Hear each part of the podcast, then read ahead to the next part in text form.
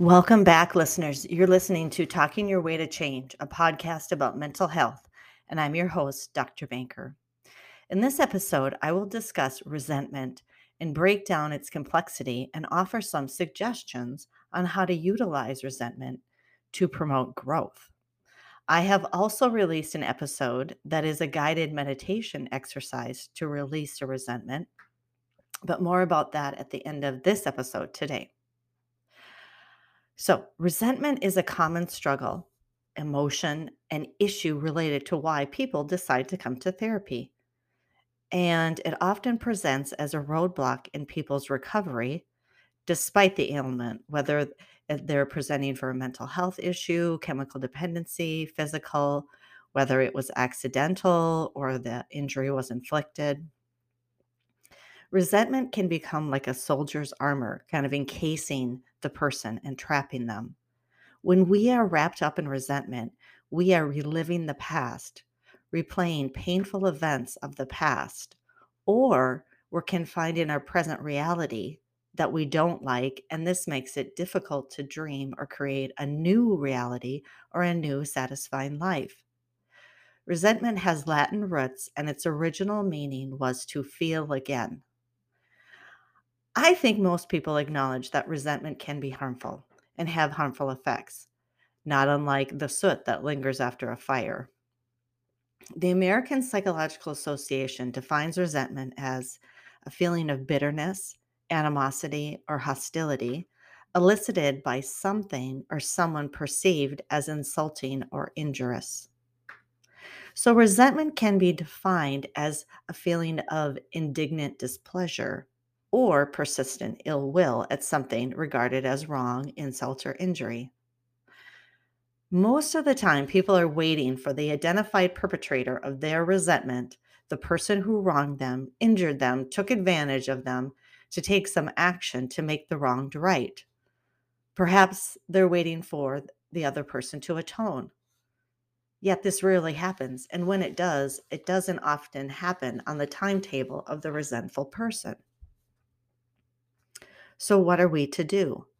Well, how we conceptualize resentment can help us use this troubling, painful response to move towards caring for ourselves in compassionate and effective ways. And I want to break down this emotion so that we can do that. I want to break down resentment into its parts so that you can use or respond to it in such a way that brings caring towards yourself. Okay, so let's start here resentment as a complex emotional process. Human emotions in general are complex, and there is not a clear agreement from researchers on how to categorize them or where they come from. One of the models that I'll discuss today, Plutchik model of emotions, identifies primary, secondary, and also there are tertiary emotions. He identified eight primary core emotions that he paired in opposites, which I think is interesting. So he pairs joy and sadness, anger and fear, trust and distrust, and surprise and anticipation. What I would say about primary emotions is that they tend to be um, cross culture. You may have sort of heard of primary emotions such as fear, anger, joy, disgust, surprise, Secondary emotions are the emotional reactions that we have to our initial core reaction. These may be caused by our beliefs about the first emotion or follow the first emotion when our brains, our prefrontal cortex, starts processing the triggering or lingering strands of the event. The primary emotion is more of an instinctive initial reaction. And these emotions, like I said, are common across cultures. The secondary emotions are often more about the meaning and or our cultural influences.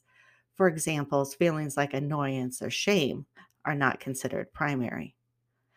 Secondary emotions can lead to tertiary emotions. Tertiary emotions are emotions experienced as a consequence of experiencing a secondary emotion.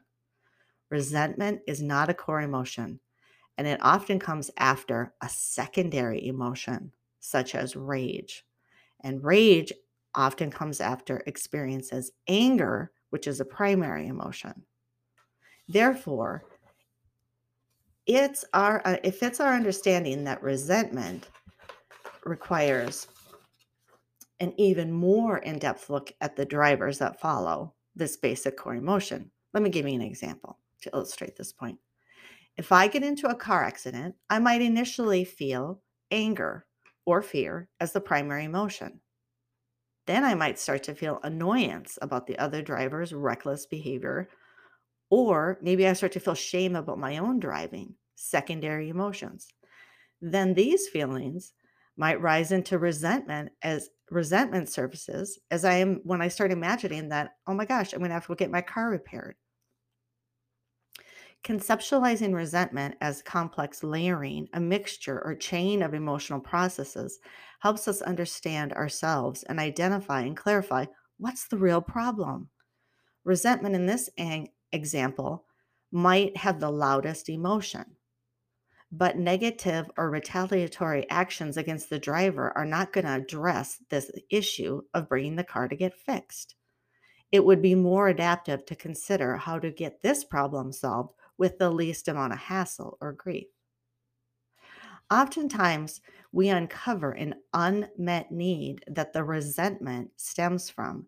And once we identify this unmet need, we can begin to take action and bring attention back to ourselves and off of the other person.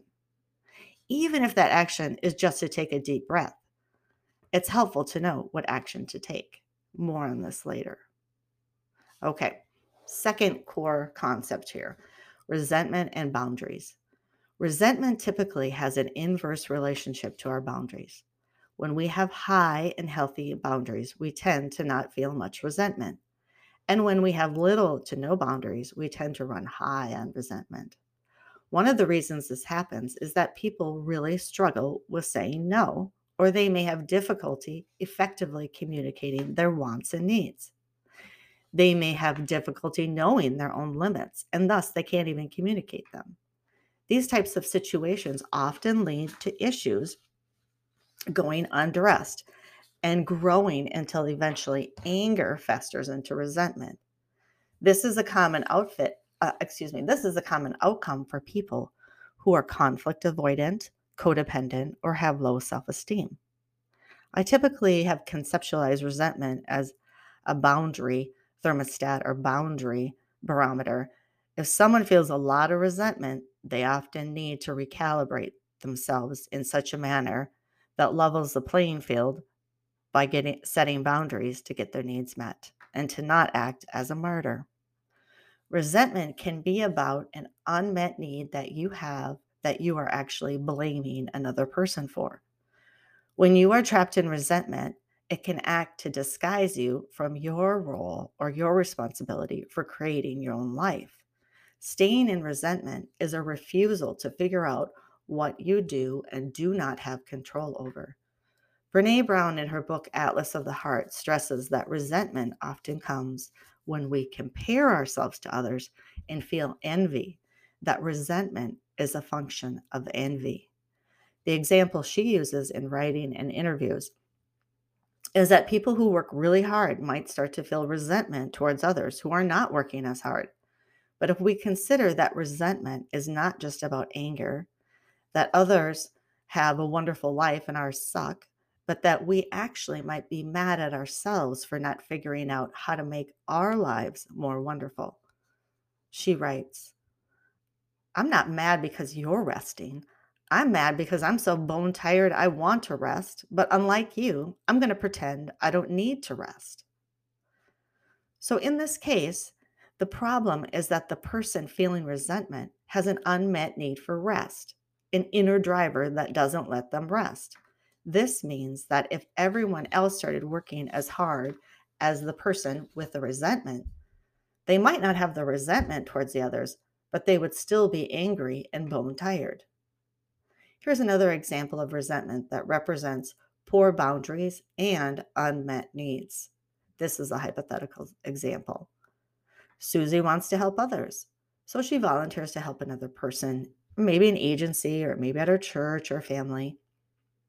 And we have to know that in these complex times, that the needs of others and others' agencies or, or other people are likely to maximize whatever it is that Susie has to offer, and then more some. And so Susie begins the slippery slope of giving and providing, but doesn't realize until she has given too much, as there is often a breaking point, which starts to feel like anger and resentment. And then Susie begins to target her emotion of resentment or feeling mistreated by this entity. Under this, she might start to feel animosity and anger, yet she knows she did this to herself. It is her responsibility. It is that she shouldn't be so angry. As Susie is processing her anger, she realizes that what she's really angry about is now that she has to set a limit. She has to set a boundary. She has to go to that person and say no. And what she realizes is that she doesn't know how to be firm with her limits and boundaries because of what? Maybe fear. She's afraid to set them. And she's afraid to sit with whatever feelings come up when she does sit, uh, set them. It ultimately might be that the anger is really not driven to the other person because they're asking for help. The anger is that the other person does not magically know what Susie's boundaries are eh, without Susie setting them. So her fantasy is shattered. Understanding that resentment has a lot to do with yourself can lead you on the path of discovering what it is that you need and how to compassionately meet those needs. If you start with the premise that it is like a layering motion emotions upon each other that resentment rests, you can identify each emotion and what action to take that would address that emotion. So don't let resentment conceal your own responsibility in creating your satisfying life. Episode 66 is a guided meditation. It guides you verbally through the process of identifying the layers of emotions to help you create space between yourself and your resentment. Thanks for joining us this week on Talking Your Way to Change. You can also visit our Facebook page. You can subscribe to the show on Anchor or iTunes so that you never miss an episode. If you found value in this show, we would appreciate a ratings on iTunes, or you could just simply tell a friend. I need to alert everyone that this podcast is not meant as a substitution for mental health treatment. So, although the podcast deals with psychotherapy, this is not your psychotherapy. Okay, thanks for listening. Until next time, this is Dr. Banker. The initial work with resentment is about loosening its grip on your life. One of the ways this can be done is through consciously bringing your focus back to yourself and your own needs and away from the target of your resentment. This can be done whether or not you feel justice has happened or you have forgiven the other. Resentment, getting using resentment effectively does not need to include forgiveness. It can, but it doesn't need to. Here's hoping you can loosen the grip of your resentment. Until next time, Dr. Banker.